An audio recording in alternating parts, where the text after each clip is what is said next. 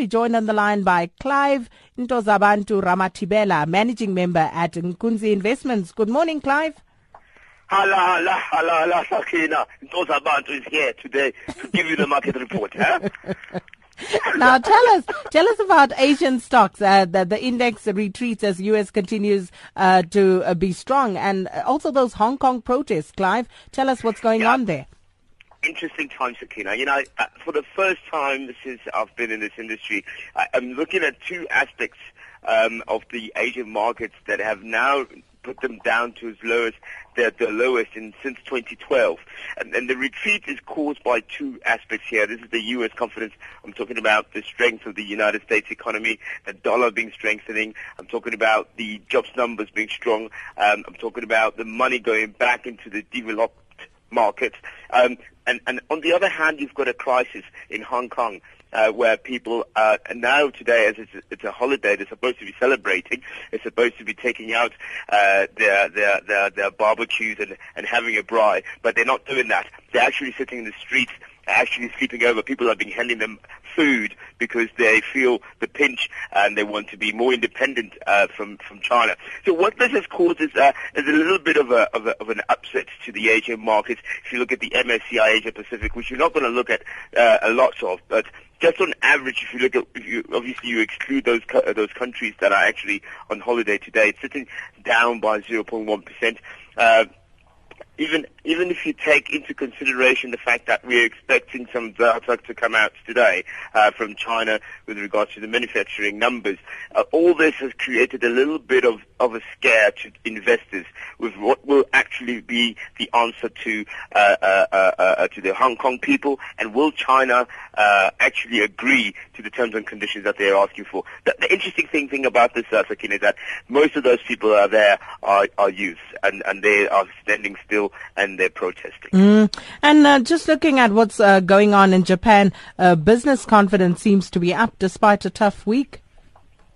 Yeah, I mean, the data has not been great, has it? Uh, we've received some not so great uh, data from Japan. If you look at about the manufacturing numbers, has not been uh, convincing. The PMI numbers, even if you look at the non-manufacturing numbers, they've not been necessarily great. But all of a sudden, um, a report came out um, early hours this morning to suggest that the business confidence within the manufacturing um, um, uh, industry in, in, Japan has risen by uh, close to about 13%, uh, which is quite interesting because it means that it is actually stronger than it was last uh, last year.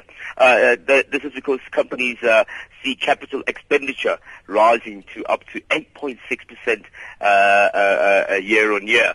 Now, the question is, will this sentiment still be followed if Shinzo Abe continues with the tax uh, sales tax again next year, uh, as it is planned to happen uh, around April, which is uh, like in the first quarter of the year. Um, and will this be also the reason then to, for the uh, BOJ to put more money or to put more stimulus into the economy? Uh, the answer to that is I don't know, but I think something is that needs to be recognized about this this particular index, Sakina, is the fact that even though people are at their most lowest levels, they still find confidence in believing that exporting goods rather than importing will drive economic change. I think that is more significant to me than anything else about this particular survey. And then just quickly, Clive, um, uh, China seems to be concerned about its growth outlook, and as such, I see they've uh, eased property restrictions.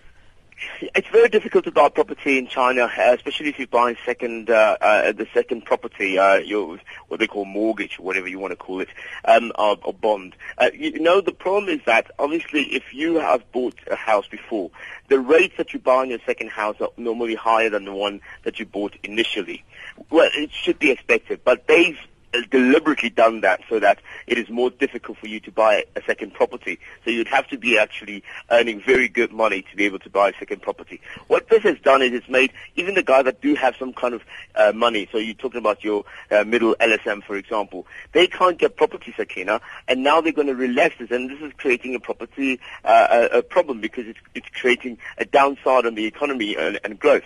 So what they're doing now is that they're going to ease those uh, those those rates. They're going to take the rates down a little bit to allow people who want to buy second houses to be able to afford them. And even those who are buying the third property can also uh, find some relaxes there. They're going to take those down as well to allow people to buy more property. Remember, we spoke about this not so long ago, and we said that guys are actually selling houses uh, at about 40% less of the price that it was, and and that's why this is important for people to understand is that if the property uh, industry starts to struggle, then you're going to have a problem for the middle uh, uh, uh, and upper class because that's what they uh, actually rely on is the rentals and all that. So this is very, very significant, Sakina, and I think it shows that if government wants to change policy to support the economy, they can do so. And that's it for this morning.